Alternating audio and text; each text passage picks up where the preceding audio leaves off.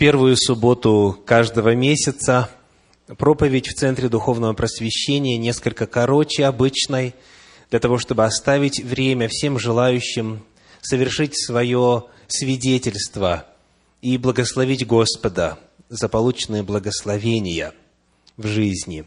Сегодня мы продолжаем с вами цикл проповедей, который читается с шагом один раз в месяц и называется «Иисус Христос». Мы практически подошли к завершению исследования личности Иисуса Христа в Священном Писании в этом цикле проповедей. Сегодня по замыслу это предпоследняя проповедь. И называется она «Иисус Христос, двоеточие, судья».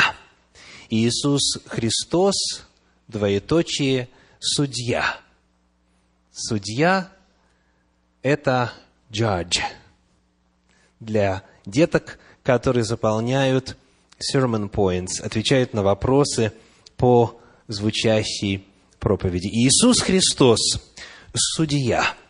В первую очередь, давайте удостовериться в том, что в действительности Слово Божие рассказывает о Христе в этом качестве.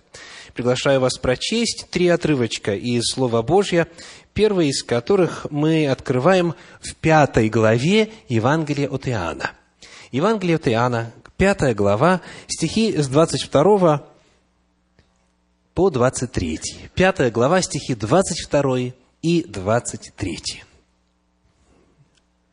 «Ибо Отец и не судит никого, но весь суд отдал Сыну, дабы все чтили Сына, как чтут Отца. Кто не чтит Сына, тот не чтит и Отца, пославшего Его». Перед нами заявление самого Иисуса Христа, Сына Божия, о том, что весь суд отдан Ему, Иисусу Христу, нашему Господу и Спасителю. Он теперь судья. Далее, в книге «Деяния апостолов» на эту тему в семнадцатой главе, в стихах тридцатом и тридцать первом читаем следующее. «Деяния апостолов», семнадцатая глава, стихи тридцатый и тридцать первый. «Итак, оставляя времена неведения, Бог ныне повелевает людям всем повсюду покаяться, ибо Он назначил день, в который будет праведно судить вселенную посредством предопределенного им мужа, подав удостоверение всем, воскресив его из мертвых». Бог назначил день, когда будет судить всех, и это будет осуществляться посредством того, кого Он воскресил из мертвых, Иисуса Христа, воскресшего Спасителя. Речь таким образом идет о будущем суде, о том времени в истории Земли, когда каждый должен будет дать отчет пред Господом. И личностью, которая будет осуществлять этот суд, является Иисус Христос. Христос. Этот суд также и описан на страницах Священного Писания. Мы находим, например, в Евангелии от Матфея, в двадцать пятой главе, в стихах с тридцать первого по тридцать третий следующую картину. Матфея, глава двадцать пятая, стихи с тридцать первого по тридцать третий говорят: «Когда же придет Сын Человеческий во славе Своей, и все святые ангелы с Ним, тогда сядет на престоле славы Своей, и соберутся пред Ним все народы, и отделит одних от других, как пастырь отделяет овец от козлов, и поставит овец по правую свою сторону, а козлов по левую». И далее рисуется картина суда. Одним Он скажет так, и участь будет такая, другим скажет по-другому, и участь будет совершенно иная. Итак, Иисус Христос в действительности на страницах Слова Божия называется и описывается в качестве судьи. Он есть судья. Та же самая личность, которая, согласно Библии, является... Сейчас пойдут названия проповеди этого цикла. безначальным, единородным, Сыном Божьим, сущим, Творцом, образом Божьим, ангелом Господним, Михаилом, Вседержителем, Законодателем, Сыном Человеческим, Агнцем Божьим, грехом, проклятием, Сыном и братом человечеству, первенцем из мертвых, священнодействователем и ходатаем, вот тот, кто сейчас, ныне, в небесном святилище совершает ходатайственное служение и готов любого принять, кто желает оставить свой грех, эта же самая личность однажды закончит свое ходатайственное служение. Как описывает пятнадцатая глава книги Откровения, в храм больше нельзя будет войти. И тогда сказано будет, как сообщает шестнадцатая глава книги Откровения, из храма небесного от престола раздался голос «Совершилось». После этого Спаситель наш приступает к следующей фазе своего служения во Вселенной, а именно в качестве судьи. Когда закончится ходатайственное служение, Иисус Христос станет для всей Вселенной главным судьей. И вот, увидев эти заявления и эти описания Слова Божьего, удостоверившись, что Иисус Христос в действительности будет судьей, зададим теперь несколько практических вопросов. Что это значит для нас? Что это значит для вас? Вот тот факт, что Иисус Христос – это судья. Какие практические выводы для жизни с Богом это в себе содержит? Здесь, конечно же, очень много можно и нужно было бы сказать. Однако в этой проповеди мы можем остановиться только лишь на двух практических вопросах, связанных с тем, что Иисус Христос – это судья. Первый из них связан с вопросом справедливости. Скажите, кого из вас когда-нибудь обижали, притесняли, лишали положенного, нарушали вашу свободу, поступали по отношению к вам несправедливо? Правильнее другой вопрос задать. Кому никогда в жизни этого не пришлось испытать? Поднимите руку. Несправедливости, оскорблений, лишения вас достоинства, человеческих прав и так далее. Все мы, все мы на протяжении жизни испытываем к себе, в свой адрес, разного рода несправедливость. И порой так обидно, что подушки недостаточно, чтобы впитать все слезы за ночь, оставляющие ваш организм, правда?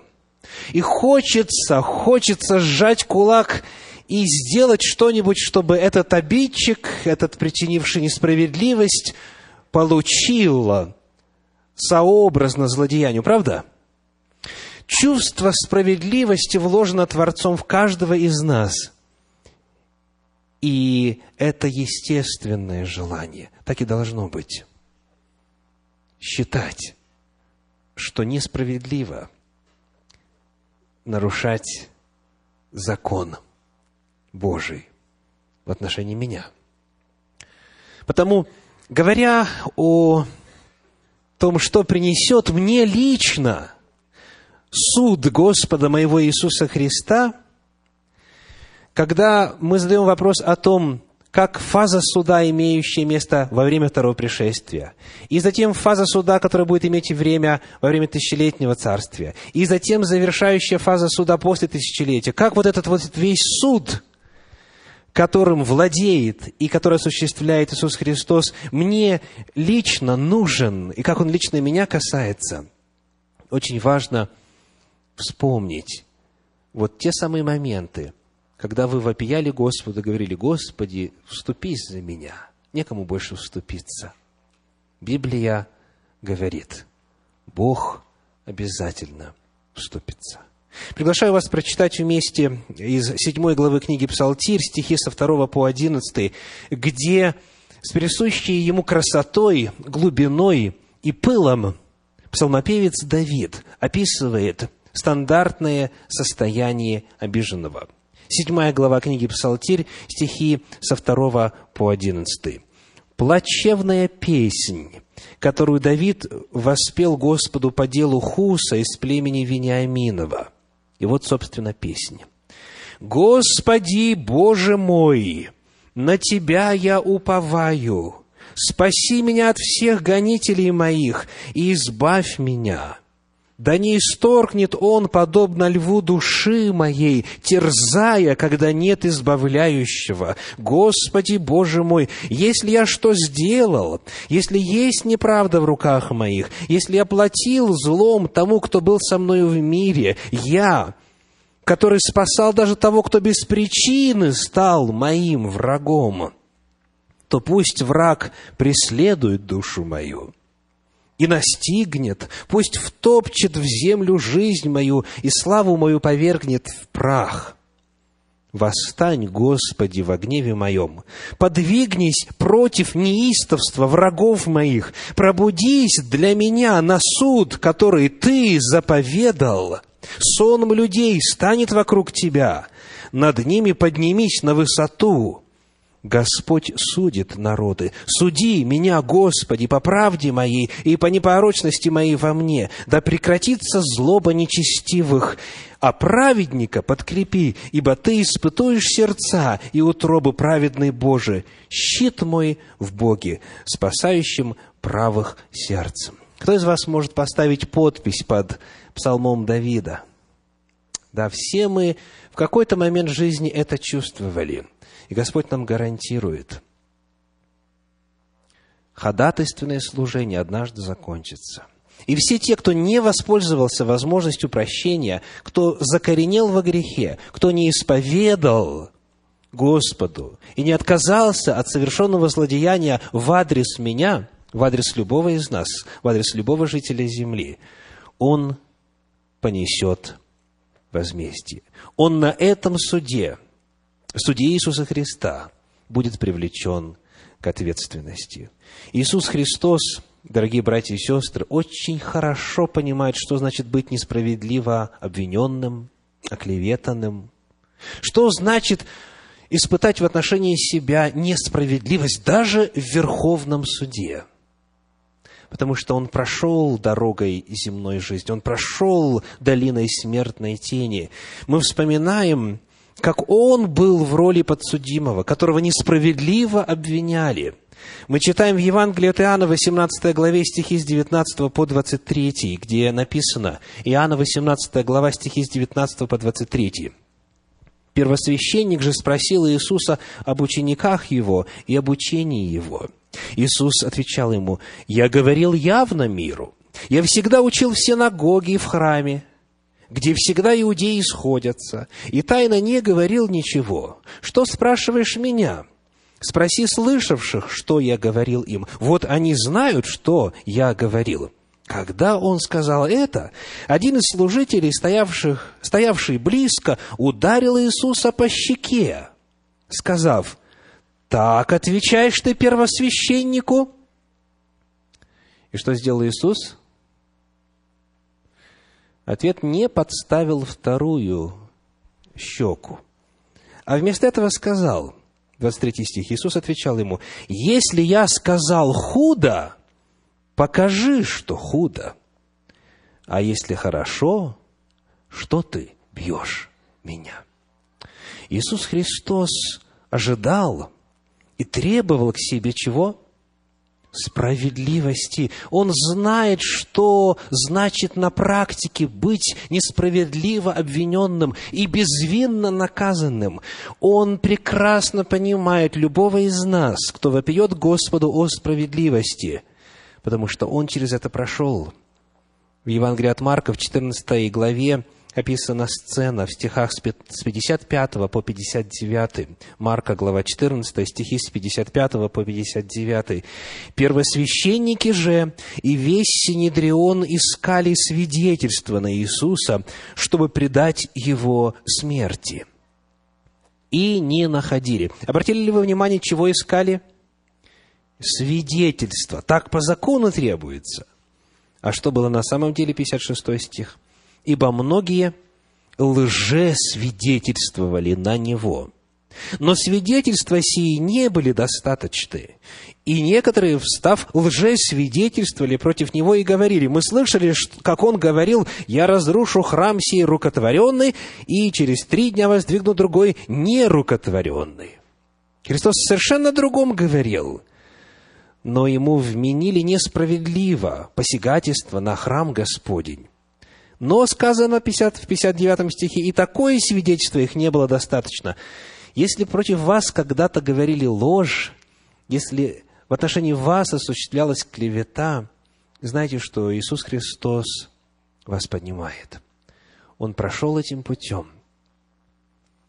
И как вы думаете, каким судьей Он будет вследствие, что касается защиты несправедливо притесненных и угнетенных, что касается справедливости в восстановлении праведного суда? Человек, который прошел через какие-то скорби, он может сострадать тем, кто в таком же положении находится. Вот именно таков наш Господь. На практике это означает, что на суде вся несправедливость будет отомщена. Все, что было сделано неправедно, Иисус Христос приведет на суд. Как писал в свое время известный поэт известного века. Как? «Таитесь вы под сенью закона. Пред вами суд и правда, все молчи. Но есть и Божий суд, наперстники разврата. Есть грозный суд, он ждет, он недоступен звону злата. И мысли, и дела он знает наперед». Лермонтов, стихотворение «Смерть поэта». Это объективная реальность, и о ней важно всегда помнить, в особенности в те минуты, когда в отношении меня совершается какого-то рода несправедливость. Божий суд справедлив, и Иисус Христос знает, как защитить угнетаемых. Второе последствие, которое проистекает непосредственно из величайшей истины о том, что Иисус Христос – это судья, и станет таковым очень скоро, можно сформулировать так. В Евангелии от Матфея, в седьмой главе, в стихах с двадцать первого по двадцать третий написано. Евангелие от Матфея, седьмая глава, стихи с двадцать первого по двадцать третий. «Не всякий, говорящий мне: Господи, Господи, войдет в Царство Небесное, но исполняющий волю Отца Моего Небесного. Многие скажут мне в тот день: Господи, Господи, не от Твоего ли имени мы пророчествовали, и не Твоим ли именем бесов изгоняли, и не Твоим ли именем многие чудеса творили? И тогда объявлю им: я никогда не знал вас. Отойдите от меня, делающие беззаконие». Человеческое сознание часто весьма манипулятивно, что касается разграничения между отношением к себе и отношением к другим. Те люди, которые так хотят привлечь к ответственности их оскорбивших, их унизивших, они часто забывают о том, что если привлекать всех обидчиков, то их, возможно, в числе первых нужно привлекать. Когда человек просит: «Господи, защити меня, я прав» и так далее, возможно, даже будучи прав в этой ситуации, он забывает о том, что два дня назад он кого-то обидел, что пять лет назад он совершил преступление против человека. И если подходить по всей строгости закона, то тогда ни одного оправданного не будет. Говоря об Иисусе Христе как о судье вселенной, мы должны помнить, что это и нас касается. Мы тоже подсудимые. И когда придет Господь Иисус Христос, будет четкое конкретное мерило суда. Какое? Закон. «Отойдите от меня, делающие беззаконие», — сказал Он. «То, что вы называете меня Господи, Господи, пророчествуйте, бесов изгоняете, чудеса творите», все это не будет мерилом на суде. Вопрос будет иной. Жили ли вы по закону Божию? Каким было ваше отношение к закону Божию? И вот здесь встает вопрос еще более личностно, не правда ли? Еще более личностно. Что Господь скажет на суде мне? В какой категории я окажусь с точки зрения моего отношения к Божьему закону? То есть, как мне лично спастись на суде у Иисуса Христа? Вот это вот второй, весьма практического характера вопрос, который я хочу поставить сегодня. Как вы будете чувствовать себя на суде? Если мы обратимся вновь к седьмому псалму, который мы читали некоторое время назад в этой проповеди, то там у нас есть ответ на этот вопрос. Как дан он и во многих иных местах Священного Писания. Книга Псалтирь, седьмая глава, стихи с одиннадцатого по семнадцатый. Сказано так, с одиннадцатого по семнадцатый. «Бог – судья праведный, и Бог – всякий день строго взыскивающий». Следующий стих. «Если кто не обращается». Пока сделаем паузу. Итак, Бог – судья, строго взыскивающий, если кто не обращается. Что значит «не обращается»? Это включает в себя, во-первых, осознание. То есть обращение на уровне осознания. Нужно осознать себя грешником, увидеть себя во свете Слова Божия и признать, что я нарушитель закона. Это означает теперь принести этот грех Господу в молитве, исповедании, исповедать вслух, признаться, назвать себя грешником по имени. Это означает также получить от Господа силу для того, чтобы более не грешить подобным образом. То есть Господь Иисус Христос будет страшным судьей, взыскивающим судьей для тех, кто не обращается. То есть продолжает жить во грехе, зная о грехе, укореняясь в нем, коснея в нем. И участь таковых описана так. Сказано далее в этом стихе: «Он, Бог, изощряет свой меч, напрягает лук свой и направляет его, приготовляет для него сосуды смерти, стрелы свои делает палящими. Вот нечестивый зачал неправду, был чреват злобою и родил себе ложь. Рыл ров, и выкопал его, и упал в яму, которую приготовил. Злоба его обратится на его голову, и злодейство его упадет на его темя. Славлю Господа по правде его, и пою имени Господа Всевышнего». Господь говорит: даже если вы выступили в роли обидчика и притеснителя, вы можете на суде получить оправдательный приговор, если, если обратитесь, если пройдете путем освобождения от греха. Ну а если нет, то тогда произойдет естественный процесс по законам причинно-следственной связи. Обратите внимание на то, как описывается прогрессия нечестия в нечестивом. Говорится, он зачал, был чреват и родил. Нет каких-то сверхъестественных процессов.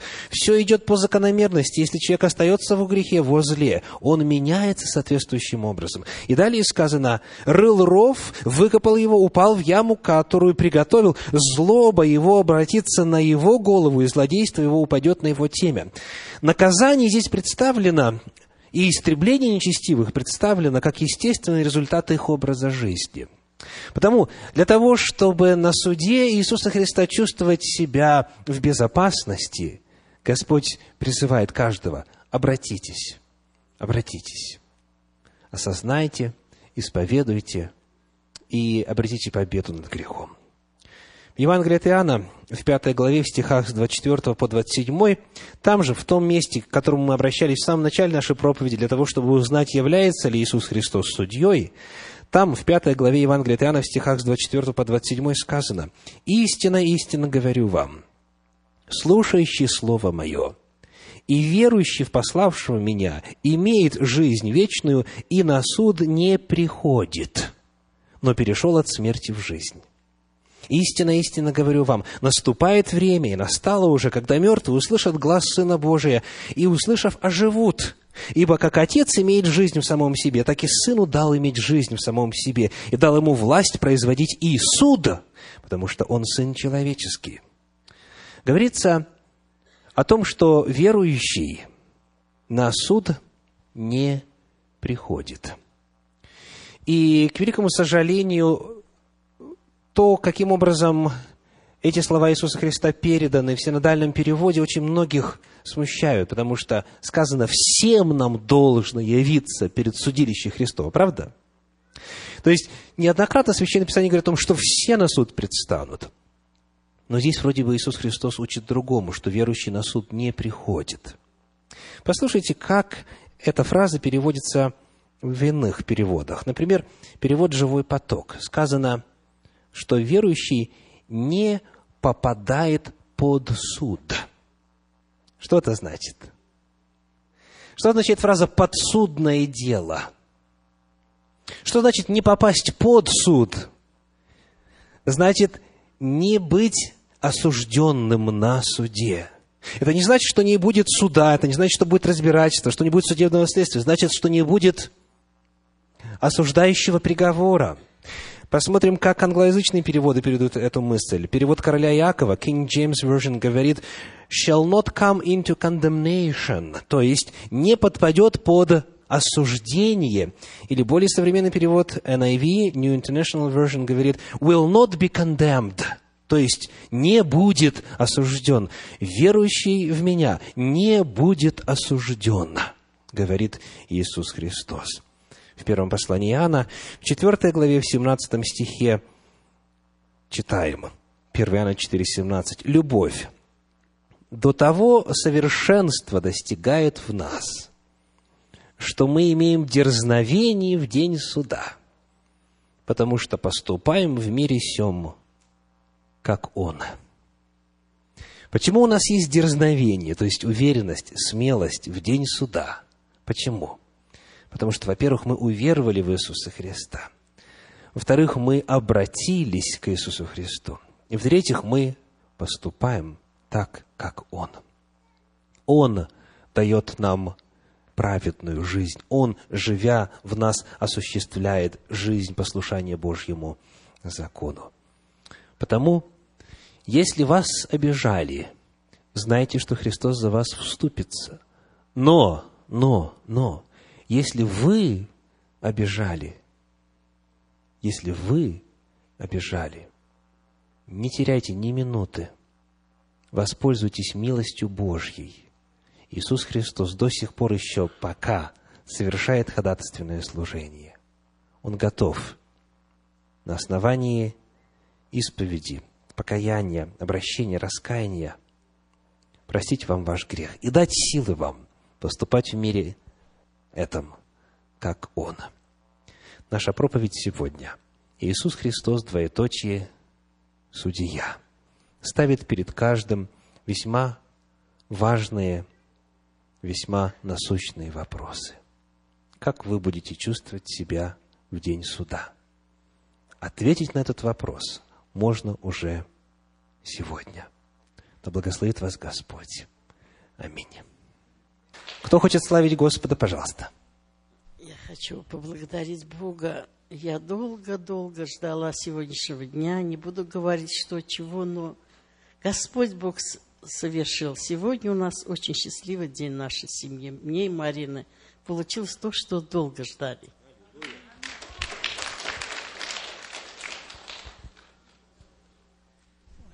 Большая благодарность Господу Богу и всем братьям и сестрам, которые молились за здоровье моего брата Рафика. Операция у него прошла отлично. Врач был поражен успехом этим. Большое спасибо всем во главе с вами. Кто еще? В этом году, начиная вот с весны, на нас просто снизошел небесный поток Божьих благословений в нашей семье, в нашей, в нашей родне.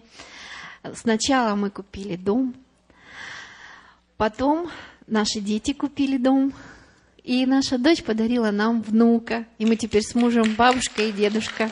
И я рада, что мама моя дожила до этих лет и стала прабабушкой.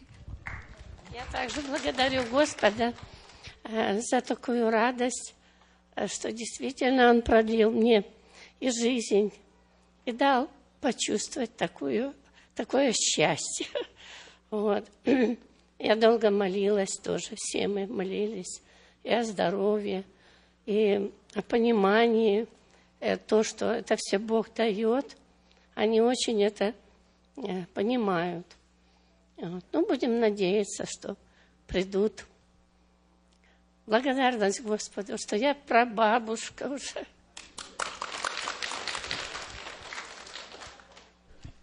У меня тоже есть благодарность и, а, Господу за то, что мама приехала в очередной раз, и такая большая поддержка нам будет за ее удачные перелеты, за все благословения, которые Господь нам дает нашей семье.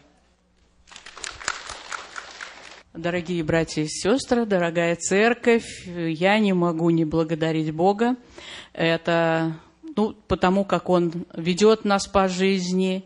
И вот с того момента, восемнадцатого октября, исполнится три года, как мы, значит, справили свой юбилей. И нам будет уже сорок три года. И вот с этого момента, начиная, много было испытаний, но Господь, Он нас ведет. Я Его молю постоянно о Его водительстве, и Он ведет. Вот я это чувствую, Его постоянное водительство. Закончилось лето, очень хорошее, очень теплое. Дети хорошо отдохнули, все. Но когда оно началось, у нас началась проблема у Йосифа с учениками. Потому как обычно, обычно лето всегда проходит тяжело, но в этом году было еще тяжелее в том плане, что, несмотря на кризис, семьи теперь уезжали не просто на неделю, не просто на две, а на полтора месяца, а то еще некоторые были и на два месяца. И когда это все началось, мы были в полном шоке, но я, естественно, молила и просила Бога, Он благословил. То есть мы нормально это лето прошли, выстояли, Он дал Йосифу еще новых учеников, которые нас и поддержали в это время. Те, которые не уезжали, они уже сидели здесь стойко. А потом три девочки у Йосифа, они играют в Сиэтл Симфони, юношеский состав. И там такое правило. Каждый год они заново поступают, заново сдают, значит, прослушивание, экзамен, все. Я молилась и писала молитвенные записки, церковь тоже молилась за эту проблему. И все три блестяще поступили на следующий курс. Господи, благодарю Тебя сердечно. Все, что есть в нашей жизни, все от Твоего, от Твоего блага. Благодарю Тебя за это. Я хочу поблагодарить Бога за благословение, которое Он послал на моих детей, на Виолетту и Максима. И свадьба, которая была вот две недели назад. Было все замечательно, и погода была, Бог благословил нас обильно, мы чувствовали Его присутствие, и слава Богу за все.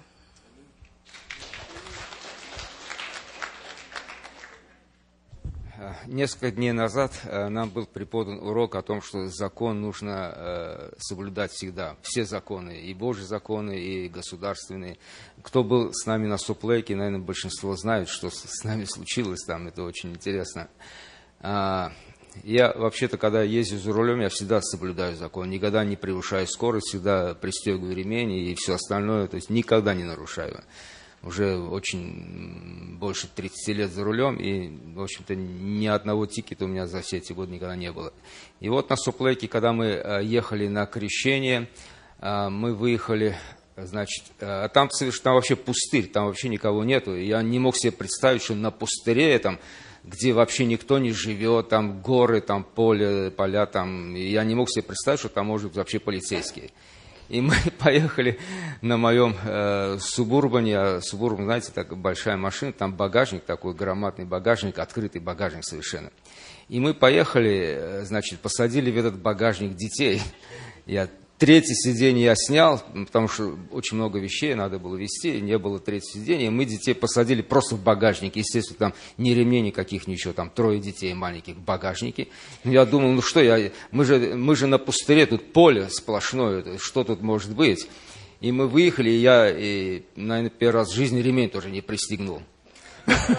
Да, но я еду, я думаю, ну что тут такое, ну вот мы едем на озеро, тут буквально пару минут и все.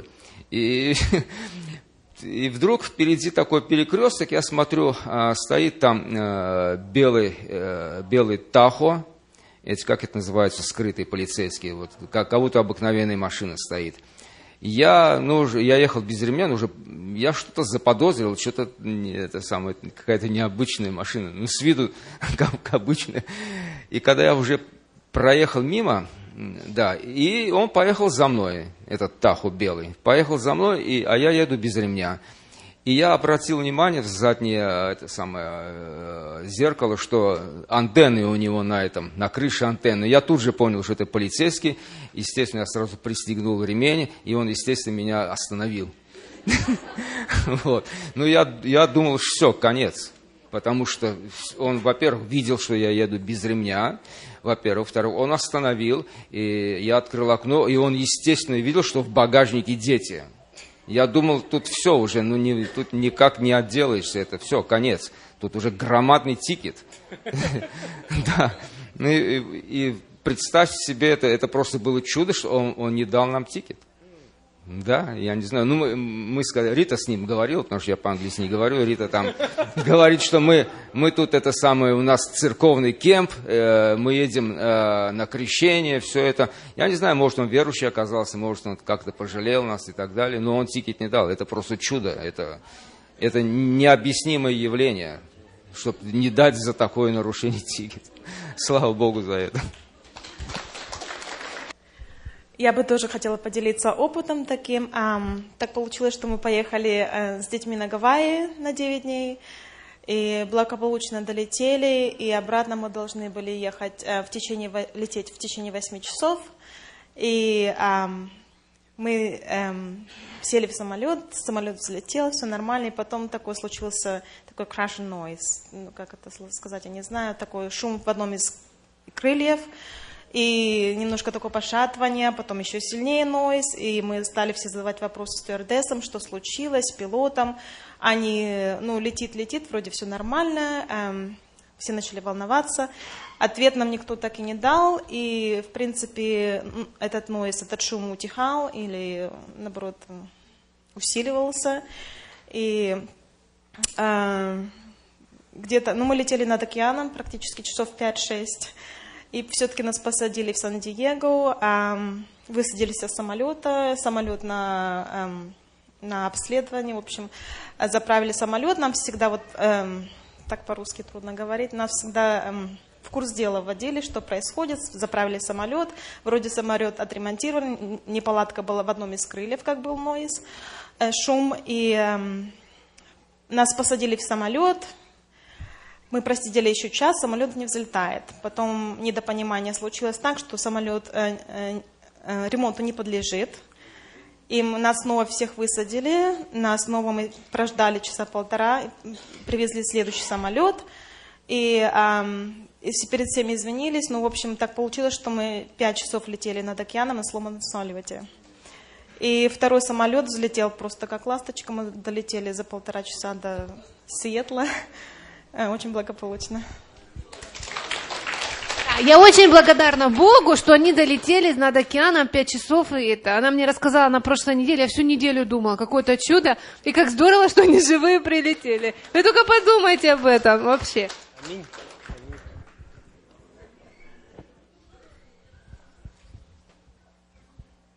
Аминь. У меня на позапрошлой неделе было интервью по гражданству, и все благополучно прошло, и теперь гражданин этой страны. Спасибо Богу.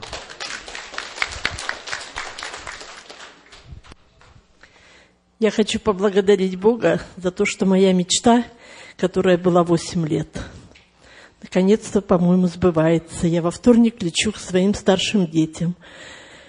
Так я ждала долго этот момент, где трое внуков растут без меня. Ну, то есть там четверо, но одна внучка меня помнит, а те нет. Они меня даже не знают, и поэтому это большое счастье для меня, что я... Мне, правда, не очень верится, но... Но я жду этот день, что я на следующей неделе уже буду с ними. Я поэтому обращаюсь к вам ко всем. Вы знаете, что мне очень тяжело оставить Ивана.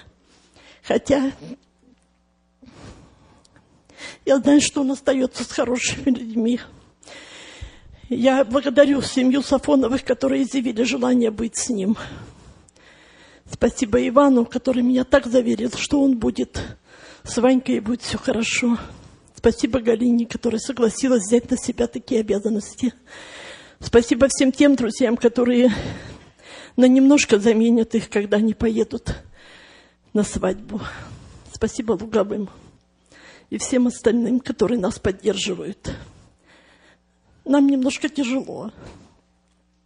И вы знаете, Иван, он как-то ловит, наверное, каждое мое слово. Он, наверное, все-таки внутренне понимает, что я его обманываю. И мне еще давай нет, как-то тяжелее. Знаете, забираю вещи, ну, багаж.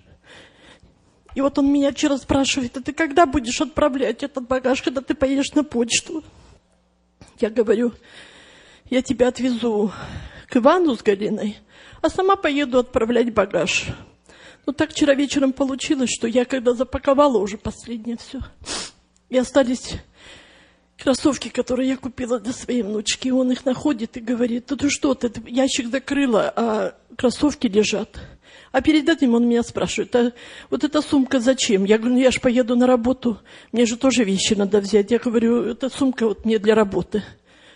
Ну и он, когда мне говорит за кроссовки, я говорю: ой, Вань, да я вон их в сумку суну, да и все.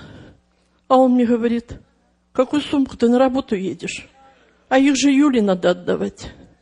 И я опять растерялась и говорю: ой, Вань, совсем забыла, да я еще один ящик запакую. И вот вы знаете, он все-таки, наверное, чувствует внутренне, что что-то не так.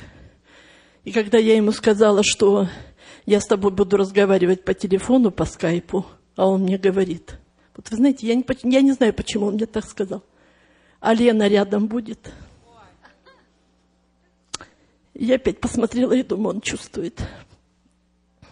Ну, я думаю, Господь меня простит за это вранье. Оно такое, вы знаете, как бы ложь во имя спасения. Вот. И я вас прошу всех, пожалуйста, немножечко уделите ему больше внимания здесь, в церкви.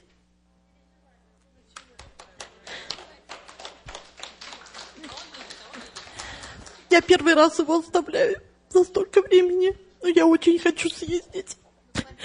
Поэтому я прошу вас, вот даже подойдите, просто погладьте его. Он так вас всех любит. Спасибо вам.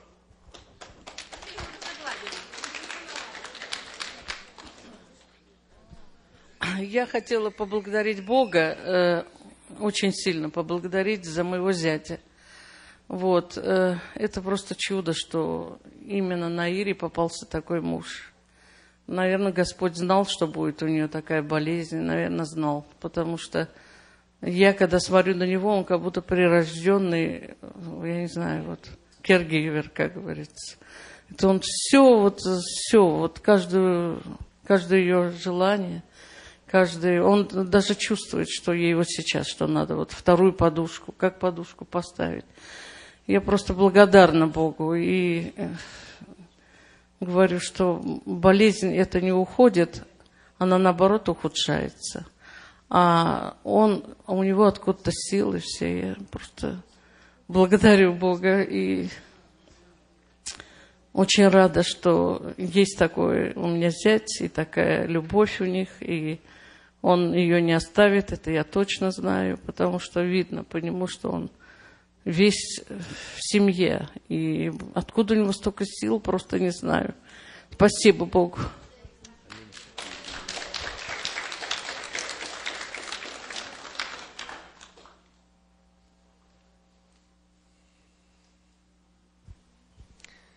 Давайте прочитаем все вместе.